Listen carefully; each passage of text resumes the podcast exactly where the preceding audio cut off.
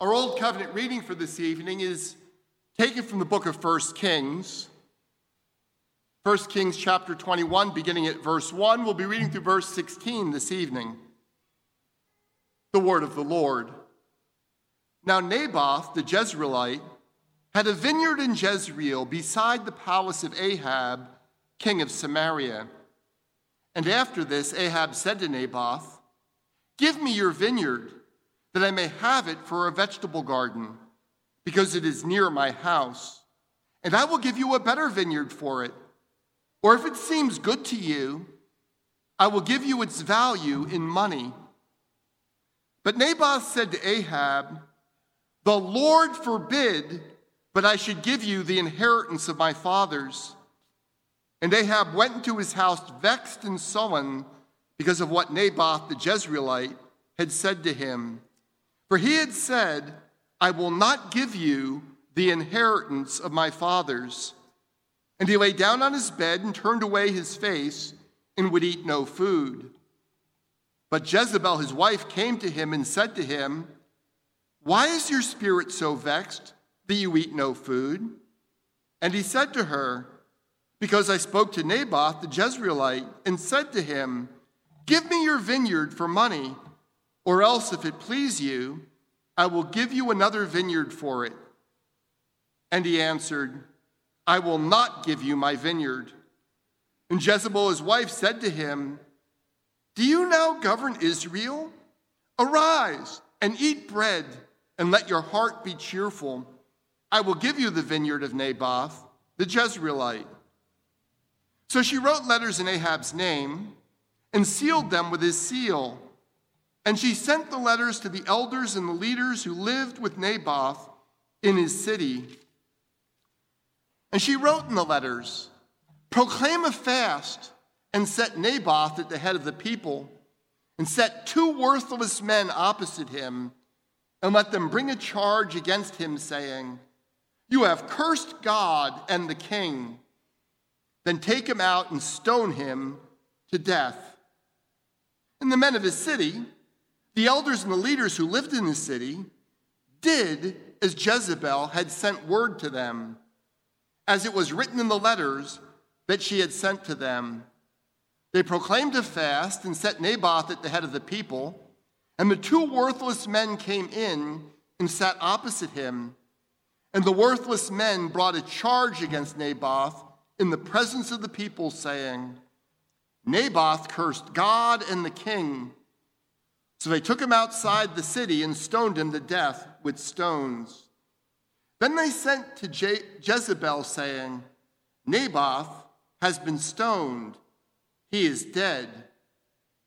As soon as Jezebel heard that Naboth had been stoned and was dead, Jezebel said to Ahab, Arise, take possession of the vineyard of Naboth the Jezreelite, which he refused to give you for money.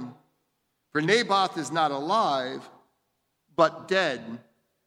And as soon as Ahab heard that Naboth was dead, Ahab arose to go down to the vineyard of Naboth, the Jezreelite, to take possession of it. Here endeth the Old Covenant reading.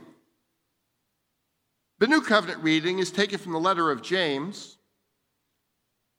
James chapter 4, beginning at verse 1. We'll be reading through verse 10 this evening. The Word of our God. What causes quarrels and what causes fights among you? Is it not this, that your passions are at war within you? You desire and do not have, so you murder. You covet and cannot obtain, so you fight and quarrel. You do not have because you do not ask. You ask and do not receive because you ask wrongly to spend it on your passions. You adulterous people, do you not know that friendship with the world is enmity with God? Therefore, whoever wishes to be a friend of the world makes himself an enemy of God. Or do you suppose it is to no purpose that the scripture says, He yearns jealously over the Spirit that He has made to dwell in us? But he gives more grace. Therefore, it says, God opposes the proud, but gives grace to the humble. Submit yourselves, therefore, to God. Resist the devil, and he will flee from you. Draw near to God, and he will draw near to you. Cleanse your hands, you sinners, and purify your hearts, you double minded. Be wretched and mourn and weep. Let your laughter be turned to mourning, and your joy to gloom. Humble yourselves before the Lord, and he will exalt you. Here endeth the new covenant reading. Please turn with me once again back to 1 Kings chapter 21, beginning at verse 1, as this will be the primary portion of God's word for our evening sermon. This is my Father's world. Oh, let me ne'er forget that though the wrong seems off so strong, God is the ruler yet. In tonight's passage, we see just how wrong this world can seem. As a truly righteous man, a part of the very small remnant left in Israel who seeks to love and honor Yahweh and to put his word into practice in his life, is murdered by a covetous king and an utterly evil and malicious queen. Now, next week, Lord willing, we will be reminded that in spite of the evil we experience in this world, Almighty God is really in charge. Indeed, as the final stanza of that hymn goes, This is my Father's world, the battle is not done. Jesus, who died, shall be satisfied, and earth and heaven be one. A significant part of the Christian life is remembering that this final stanza is true even when we cannot see that it is. And all that we can see is how strong the wrong so often appears. We're going to look at tonight's passage under five main headings First, bad business. Second, covetousness leads to death. Third, the poison of passive men. Fourth, the ascent of darkness. And fifth, Ahab gets what he has coveted. Let me give those to you again. First, bad business. Second, covetousness leads to death. Third, the poison of passive men. Fourth, the ascent of darkness. And fifth, Ahab gets what he coveted. In order to fully get what is going on in tonight's passage, we need to remind ourselves that Ahab is not only the most wicked king in Israel's history, he has also been the object of astonishing kindness and mercy on the part of the living God. Uh, Ahab and his people, right, not just Ahab, but the people of Israel, they do not truly repent even after the Lord shows up on Mount Carmel and displays with astonishing power that he and he alone is God. Nevertheless, the Lord sends rain and brings an end to the famine and sends crops to them once again. And, and when the vast Syrian army comes uh, against Ahab and the people of Israel, not once, but twice, the living God miraculously delivers that vast army into Ahab's hands. And we should remember that Ahab knew that it was the Lord who had done this. For one thing, Ahab had offered to become Ben Hadad's vassal, that is, his subordinate ruler, who would pay him tribute every year. You know, take my silver, take my gold, just don't wipe me out. Because Ahab knew that in his own human power, there was no possible way that he could resist Ben Hadad and this massive army. Furthermore, the Lord had sent prophets to Ahab before both of the battles to tell him what he was going to do in advance. So not only has the Lord shown astonishing mercy to Ahab and Israel, Ahab knows it's the Lord who has done these very things. Nevertheless, Ahab does not bother to consult with the Lord after he wins the second battle about what he should do. He simply acts as though he can do whatever he wants because he's king. And therefore, he spares the life of Ben Hadad, a man that the Lord had devoted to destruction. Now we find Ahab far removed from the field of battle, enjoying a time of ease. The rains had returned a few years ago, and the northern kingdom was growing strong. It was growing prosperous as well. The threat from Syria has been eliminated, at least for a while, and the land is enjoying rest from its enemies. Why would the Lord show this sort of astonishing mercy to a king as wicked as Ahab? How do you answer that question? Why would the Lord show such astonishing mercy to any person, but in this case a king, as wicked as Ahab? And we have to acknowledge is, is the only ultimate answer for such a question is that mercy is found in the character of God himself. It's certainly not found in Ahab or in Israel, and the Lord is under no obligation to show it. Nevertheless, I am reminded of Paul's words to the church in Rome from Romans chapter 2. Paul writes, Do you presume on the riches of his kindness and forbearance and patience, not knowing that God's kindness is meant to lead you to repentance?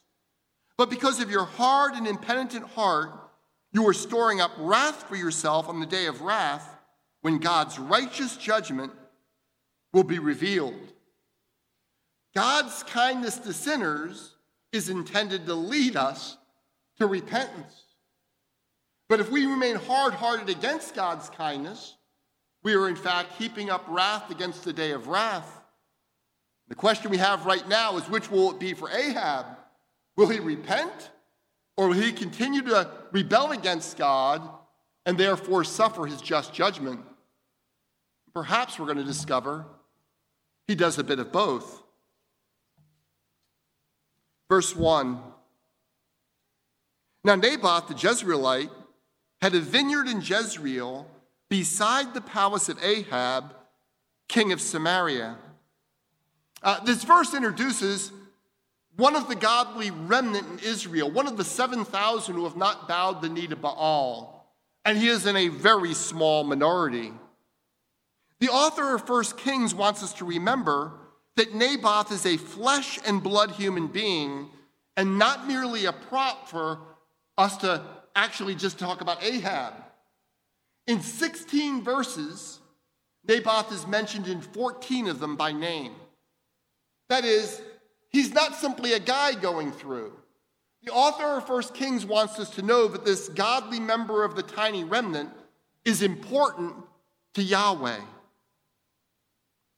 Now, Jezreel is a town about 23 miles northeast of Samaria located at the east end of the fertile Jezreel Valley, and it was Naboth's hometown.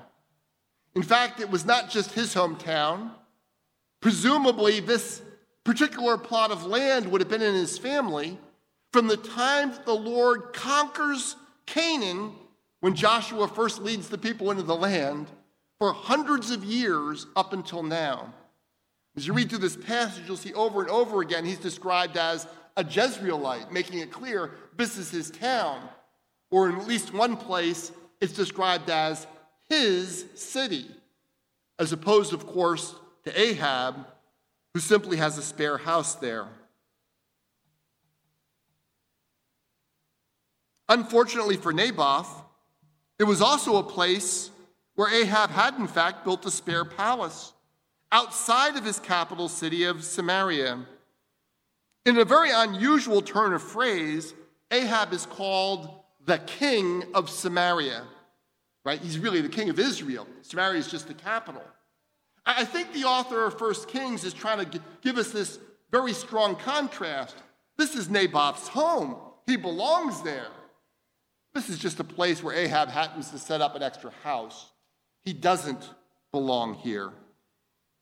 John Woodhouse points out Ahab's roots, even in Samaria, were shallow. He may have lived there, But his father had purchased the place only six years or so before Ahab became king. Now, we've encountered Jezreel once before. I wonder if you remember when that was. But, but you know, when um, Elijah goes to Mount Carmel, and there's this great contest between the prophets of Baal and the true and living God, Yahweh, and his prophet Elijah, Jezebel is in this palace in Jezreel. That's where she hears the news about what has happened. And it is from Jezreel, from this spare palace that they have, that she pronounces her oath, her self maledictory oath, that she will have Elijah put to death, or she would hope that the gods would do to her and more. And therefore, she sent that message from Jezreel to Elijah. I think perhaps we ought to be thinking right away that this is kind of an ominous place for this story to take place. And it is here in Jezreel where Ahab will behave so horribly, but the Lord's judgment upon him and upon his house will finally begin to fall. We come to a section that I, I call bad business. Uh, look at verses 2 and 3 with me. And after this, Ahab said to Naboth, Give me your vineyard, that I may have it for a vegetable garden, because it is near my house, and I will give you a better vineyard for it. Or if it seems good to you, I will give you its value in money. Um, Ahab's the king. Kings are used to getting what they want. Uh, Ahab, perhaps more, more than most, didn't really care so much about what it was going to cost other people to give him what he wants. And one day the king simply looks over at his neighbor's property and he says, You know what? I'd like that field. I mean, there's a vineyard in it, but I could put a vegetable garden in. Or actually, another way of translating that is an herb garden. That is, this isn't a really important thing for the king. And whether it's a vegetable garden or an herb garden, uh, we trust that the king of Israel has no difficulty getting vegetables to eat or herbs to season his meals. But he simply says, That would be nice for me. I want it. And as we're going to see, he doesn't simply say, I think that would be good. He sets his heart on it and he covets it. So the king goes to Naboth and says, Give me your vineyard that I may have it for a vegetable garden, because it is near my house, and I will give you a better vineyard for it. Or if it seems good to you, I will give you its value in money. Now, pause and ask yourself this question. If one of your neighbors came up to you and said, I want to buy this field that belongs to you, uh, you don't even have a house on it, but it's your field. And they say, Look, I'll give you a better field for it, or I'll pay a very full price for the field. What are you thinking? These kind of questions are helpful for us to ask because we want to read the Bible in light of the reality of human experience. Well, what are you thinking? You might think, look, this property's been in my family for a couple generations. No, we're just going to keep it. Or you might entertain the offer since they're going to offer you a very full price. You know, perhaps you saw your children play on the field when they were young and it was, you know, has some emotional attachments, but now you're just occasionally growing pumpkins and cabbages on it. And, you know, you could use that money for retirement. Here's what you wouldn't think there's something wrong with my neighbor for making me this offer. After all, your neighbor is not trying to rip you off. Uh, Ahab here. I'm willing to pay top price for it. I'll give you a better vineyard than this one for it. So you wouldn't think there's anything wrong with your neighbor, and yet the Bible tells us that Ahab is wrong for doing this. So we have to ask ourselves why. What's different about this situation than in our own day with our own neighbors? Well, look at verse 3 again with me. Naboth said to Ahab, The Lord forbid but I should give you the inheritance of my fathers. Now, Naboth probably did not like Ahab very much. I mean, uh, Naboth is a Yahweh worshiper. Um, this is the king who introduces Baal worship into Israel. His wife, with the king's approval, or at least tacit acceptance, has killed a large number of the true prophets of Yahweh. And in fact, Ahab has erected a temple for Baal worship in Samaria. So, I mean, Naboth is not a, a fan. If they were voting, there's no votes in ancient Israel, but he's not running for office. But if they were voting, uh, Naboth would have pulled the lever for a different candidate for king. But that's not why Naboth refuses to sell his property to Ahab. See, we tend to think of our own property, of our land, as being just that our property to do with as we wish. Now, if you live in New Hampshire, you have a better shot at that than if you live in Massachusetts. But we tend to think of property as something we own, we can develop it, we can use it, or we can sell it as we wish. But who owns the land in ancient Israel? God does. Every square inch of Israel belongs to the Lord. The whole way the land was distributed in Israel was based on this fundamental understanding the Lord owns the land and he lets people use it, that they're going to be stewards of the land. And it's not just that the Lord is making clear he owns everything, because he owns everything we have too. The purpose of the land laws in Israel was to preserve everyone's line in Israel. You could trace it. No one would be cut off because they lost all their property. And nobody would be permanently impoverished in Israel because land is wealth and they could always get their land back. Uh, even if someone had to sell their property because they became so poor, their nearest kinsman could buy it back. And if no one appears to buy it back, every year of Jubilee, Without any money chasing hands, the property goes back to the original family. That was how God managed the land in Israel. Did it for the people's good. He did it to maintain that no family in Israel would be permanently poor, but also that there would be a clear line of succession showing that for generations, individual families had remained alive in Israel. That is not Ahab's view. Now you have to understand that Ahab knows the law. Ahab grew up in Israel. But not just that, he was the chief judge in Israel. He heard cases. He knew how the law worked, but he didn't care. He wanted to buy the land anyway, and as a permanent possession. He wasn't planning on doing this until the year of Jubilee. See, the difference here is Ahab doesn't love the Lord, and therefore he doesn't care about the Lord's laws, as long as on a human basis he can cut what he thinks is a fair deal with Naboth and get what he wants. Naboth, on the other hand, loves the Lord, and therefore he loves the Lord's law. That's the critical difference that is going on here in this passage. Ahab and Naboth have fundamentally different theologies of the land, and it just flows out of the fact that Naboth loves the Lord and Ahab does not. Please note the precise way that Naboth phrases his response. He does not say, I cannot sell my inheritance. See, if you word it that way, it's still my inheritance. What does he say? I cannot sell the inheritance of my fathers. Naboth understood that he was part of a long chain of people who had a responsibility to those who had come before him and a responsibility to the generations who came after him.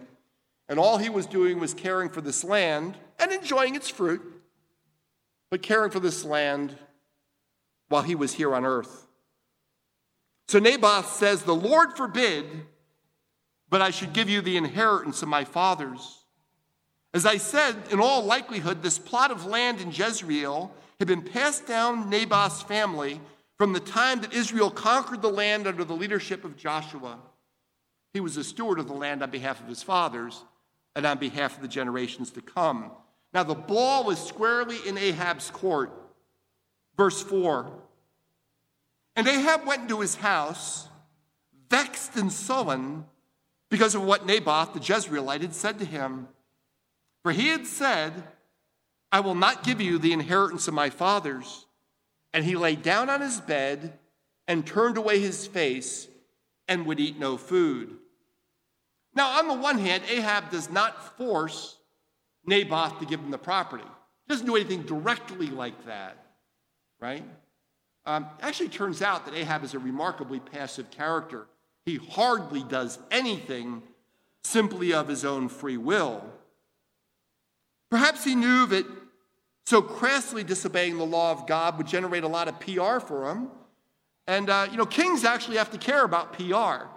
Because if they don't have enough popular support, they have to have a bigger army and do everything by force. On the other hand, Ahab does not simply accept Naboth's decision.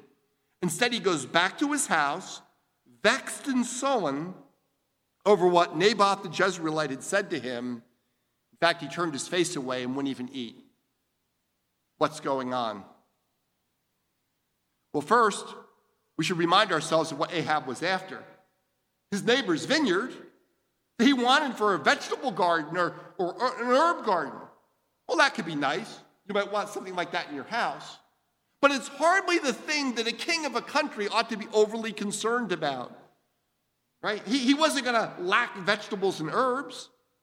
The issue was he had simply coveted it, and therefore he wanted it.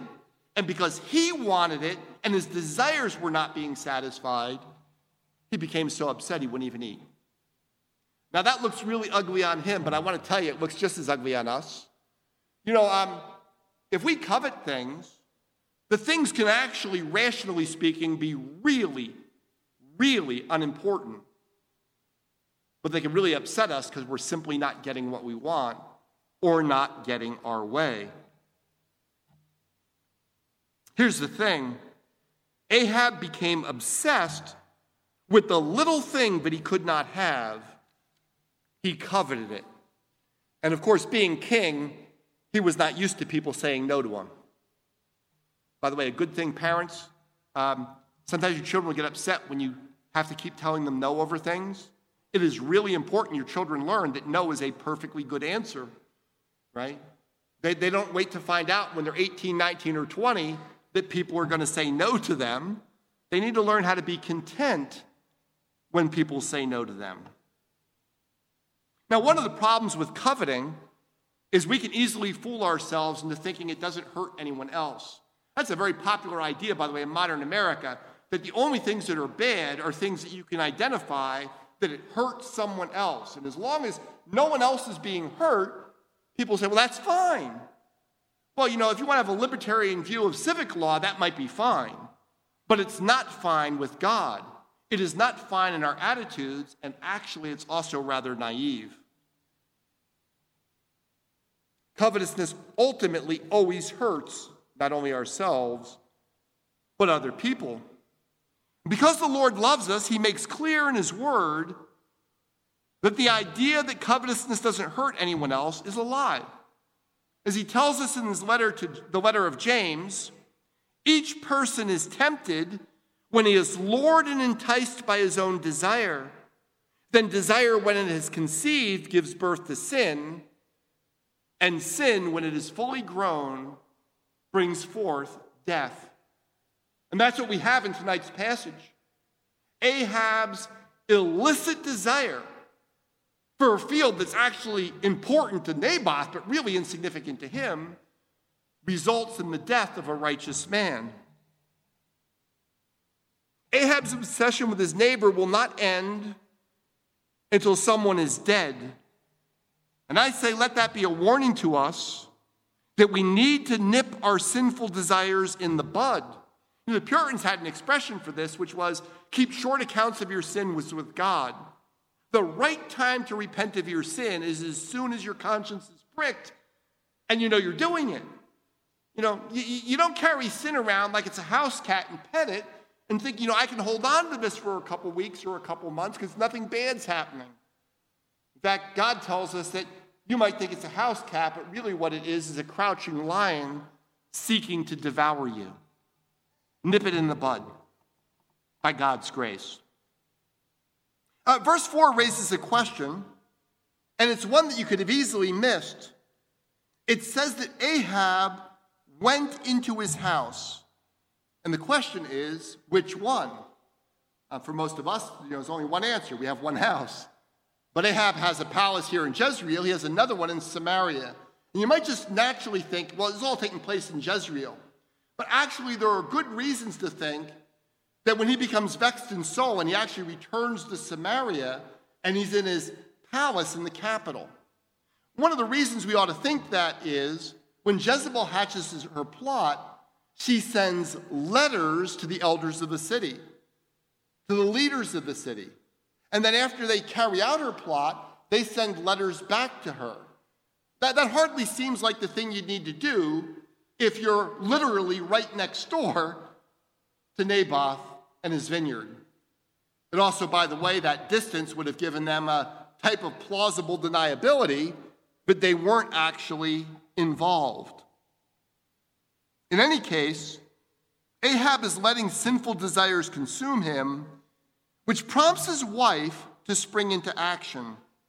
Look at verses 5 through 7 with me. But Jezebel, his wife, came to him and said to him, Why is your spirit so vexed that you eat no food? And he said to her, Because I spoke to Naboth the Jezreelite and said to him, Give me your vineyard for money, or else if it please you, I will give you another vineyard for it. And he answered, I will not give you my vineyard. And Jezebel, his wife, said to him, do you now govern Israel? Arise and eat bread, and let your heart be cheerful. I will give you the vineyard of Naboth the Jezreelite.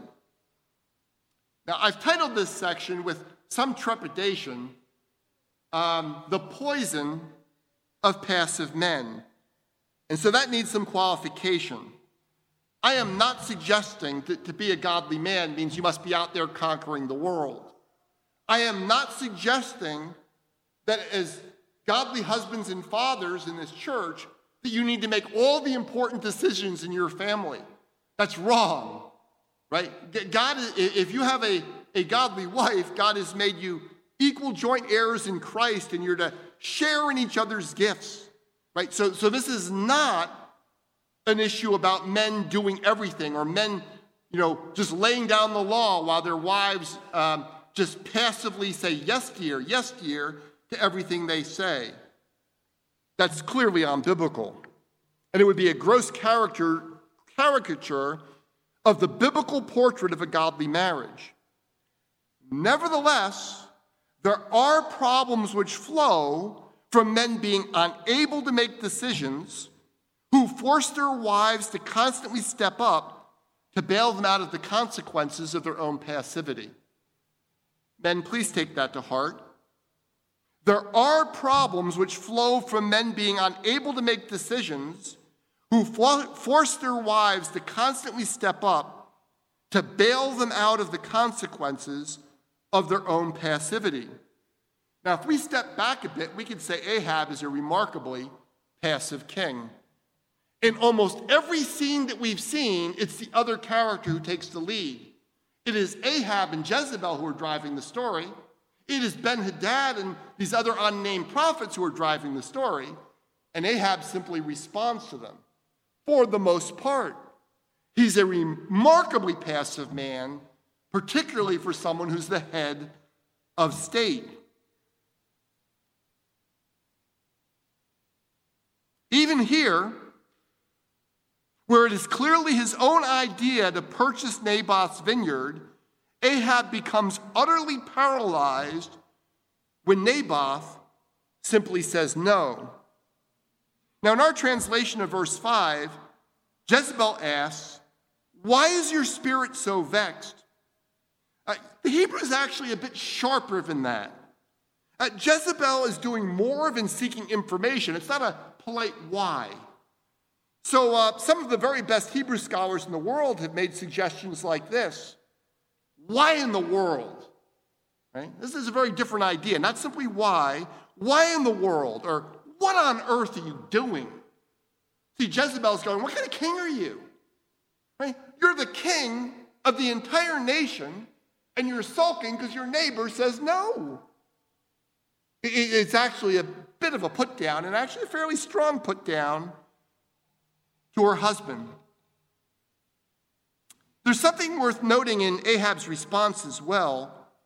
Uh, if we don't pay too much attention, it will seem like Ahab is just explaining to Jezebel what happened. He wanted to buy Naboth's vineyard, and Naboth refused. But look closely at the end of verse 6 with me. The end of verse 6. In Ahab's retelling of events, he has Naboth answer, I will not give you my vineyard. But that, of course, is wrong.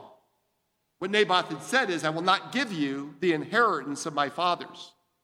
See, even now, Ahab is cutting two things out of his answer. He's cutting out the Lord forbid, the religious aspect, and he's cutting out the biblical law that drove Naboth's decision. He still thinks the property is actually Naboth's, just a commodity, that for being a stubborn guy, he's refusing to sell him.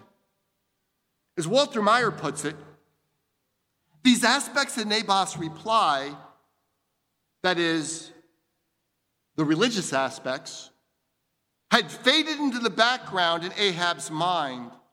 Any sensitivity toward the religion and ethics of Naboth had evaporated. In his self centeredness, all that Ahab could think was, I made him a fair offer. He refused me. I didn't get my way. Jezebel, of course, couldn't care less. Instead, she takes another dig at her husband. Do you now govern Israel? What kind of king are you? What kind of king are you that you allow yourself to be pushed around by an insignificant subject? Let me show you how it is done. Arise and eat bread, and let your heart be cheerful. I will give you the vineyard of Naboth the Jezreelite. And the Hebrew construction makes the I emphatic. Jezebel is saying, Look, you're a pretty pathetic king, but I, yes, I, Jezebel, will show you how it's done. I'll get you the vineyard. Now, Ahab knew that there was no legal way to force Naboth to sell him the property. He certainly knew that Jezebel was going to do something grossly immoral and probably illegal. And he does nothing. To have the, the poison of passive men. At the very least, he allows evil to be done right under his nose. And it's hard for me to imagine that he wasn't happy that someone else was willing to do the dirty work, but he himself was unwilling to do. This sort of passivity is toxic in a king. Beloved, it is also toxic in a husband. Verses 8 through 10. So she wrote letters in Ahab's name and sealed them with a seal, and she sent the letters to the elders and the leaders who lived with Naboth in his city.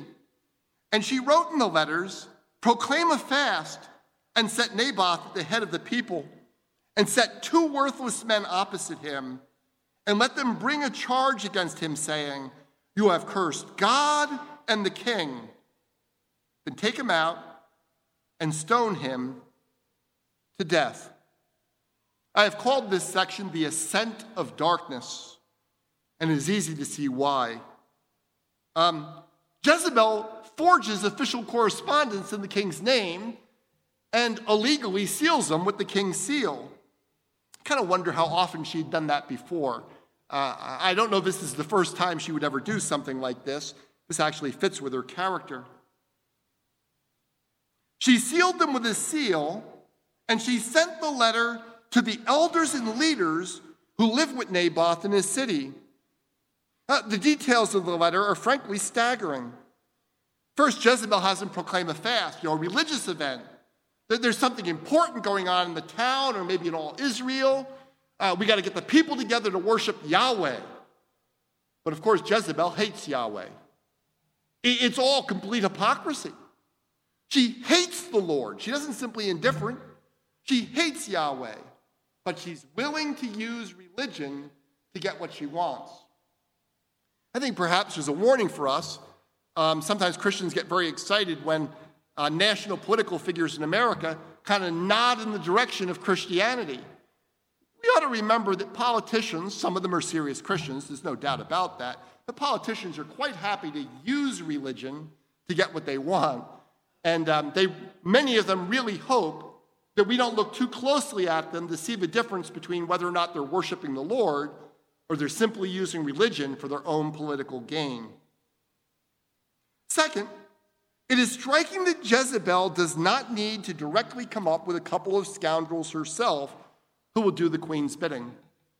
Did you get she writes the letters to the elders and leaders of the city? You know, coming up with scoundrels is not hard. Um, in Washington, D.C., there's a veritable army of people who will lie on demand on television for their party. I mean, it's some of the stuff is just insane. That one of the presidents or congressmen or someone running for office will announce some stupid policy that if you look at it, you're going, this is just throwing money away. And people will come out on television and talk about how this is going to create 100,000 new jobs or some ridiculous figure that is not possibly plausible. And they say it with a straight face. And a lot of these people have you know, they're articulate, they have degrees from good schools, and all they're doing is lying on demand to make their party look good. And then they'll say, well, what are you opposed to 100,000 new jobs? And if someone's trying to point out, it's not going to do that, well, you're, you're just a naysayer, right? This is not an unusual thing in the history of the world. We have it, other countries have it.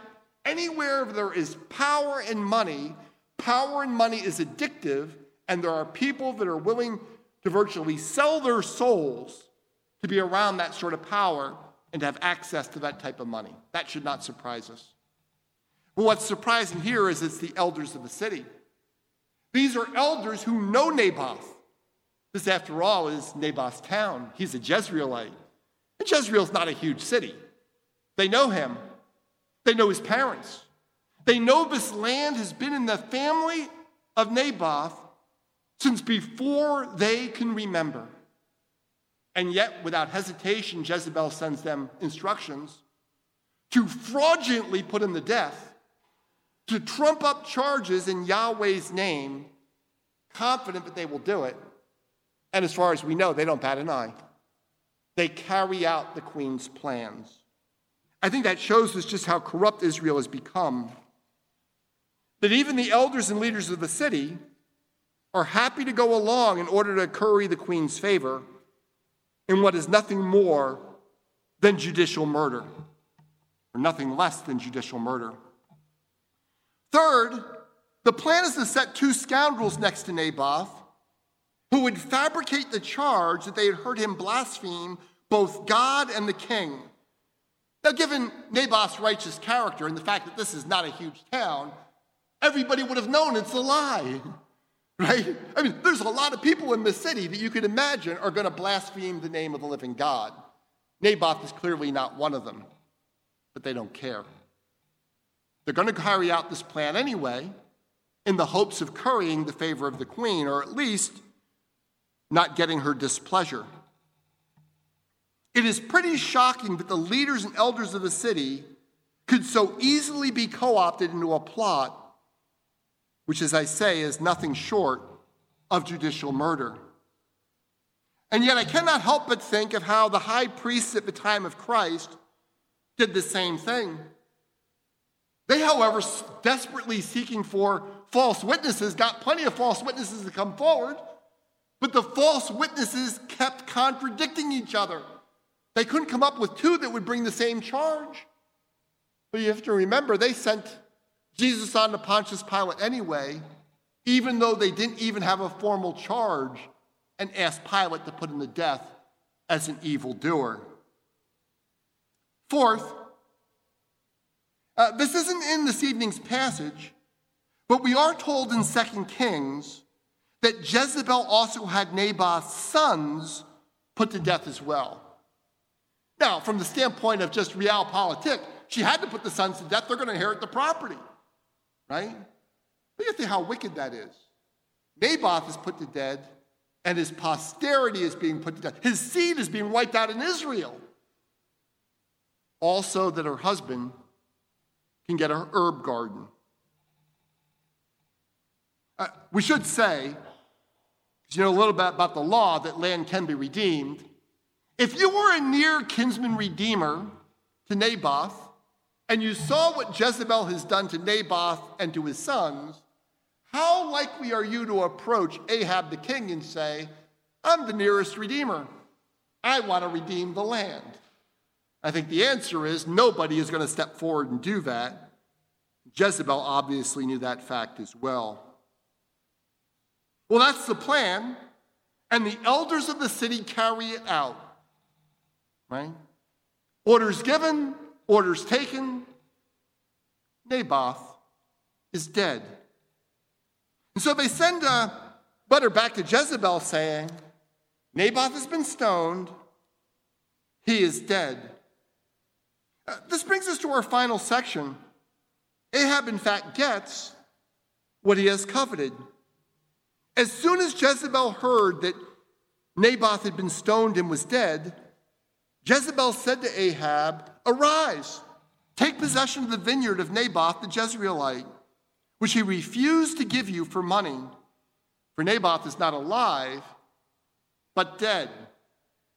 And as soon as Ahab heard that Naboth was dead, Ahab arose to go down to the vineyard of Naboth the Jezreelite to take possession of it. Uh, I find it interesting that Jezebel simply tells Ahab that Naboth is dead, and not that he's been stoned to death, and not that she had anything to do with it. Um, I kind of think this is along the lines of what we do in the modern age when we talk about plausible deniability. That is, Ahab can never be accused successfully that he was involved with the plot. The king's hands are innocent, as it were. Uh, because, but of course, that's just a silly ruse. I mean, anybody could figure this out. But the queen was behind it, and the king knew what was going on. And the king just doesn't ask any questions. Now, that sort of plausible deniability may work in the political world in this present age. I don't really know. But it does not work with God, right? What seems clever on earth is an open scandal in heaven. Yet, not surprisingly, Ahab does not ask too many questions. In fact, he doesn't ask any questions at all. He has been coveting his neighbor's field. Now he simply goes and takes it. If there are any other godly people in Jezreel, all they can see with their eyes is that the wrong seems oh so strong. That's their circumstances. Now, next week, Lord willing, we're going to see that though the wrong seems off so strong, God is the ruler yet. But, beloved, we do not live in next week, we live in today. So, what do we do when it seems that darkness has the upper hand? How do we live joyfully to the glory of God when it seems that truth is always on the scaffold, while wrong is always on the throne. Well, given that we follow a crucified Savior, we should not be surprised that sometimes we are going to suffer in this world and that our brothers and sisters are going to suffer as well, even suffer to the point of death for the sake of our Lord and Savior Jesus Christ. But that is only part of the answer. A critical part of the answer is that we need to look beyond today to eternity. As Asaph prays in the 73rd Psalm, as for me, my feet had almost stumbled, my steps had nearly slipped, for I was envious of the arrogant when I saw the prosperity of the wicked. For they have no pains until death, their bodies are fat and sleek. They are not in trouble as others are. They are not stricken like the rest of mankind. Therefore, pride is their necklace, violence covers them as a garment. Their eyes swell out with fatness, their hearts overflow with follies. They scoff and speak with malice. Loftily, they threaten oppression. They set their mouths against the heavens, and their tongue struts through the earth. Behold, these are the wicked, always at ease, they increase in riches. Is that not a description of Ahab? I mean, he went through a rough patch there during the drought, but he's all these things, and life seems good to him. Do you understand what Asaph is saying? He's not just saying that that's bad. He's saying, I began to envy them, their circumstances. And beloved, you as a Christian can do this very same thing. You can want to follow God, but also look at those who are trampling God's law underfoot and say, Boy, I wish I had their money, their house, the opportunity they got by cheating. And you can be pulled in that way. You really can. That is, Ahab had coveted Naboth's field, but Asaph is confessing that he, beloved, I hope you realize this includes us, not, not just Asaph, but that he is tempted to covet the Ahabs of this world, their material possessions, and their apparent success. He confesses that temptation in his own life.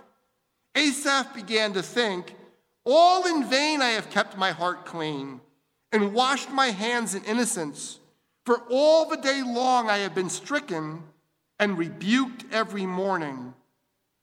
But when I thought how to understand this, it seemed to me a wearisome task until I went into the sanctuary of God, and then I discerned their end. Now at last we are reminded of our Lord's words What does it profit a man if he gains the whole world and loses his own soul? I mean, after all, in light of eternity, uh, our lives here are just here today and gone tomorrow.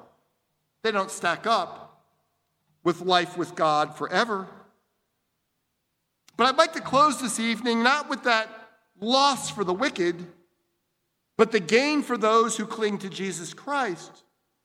A, positive version of this truth that comes from Jim Elliot as he headed off to be a missionary to the Auca Indians. Beloved, this was a very dangerous mission, and many people had warned him that he was going to, quote, waste his life by putting it at risk among these barbaric people. Before going off on this dangerous mission, Jim Elliot uttered these famous words He is no fool who gives up what he cannot keep to gain that which he cannot lose. Beloved, Jim Elliot was right. Amen.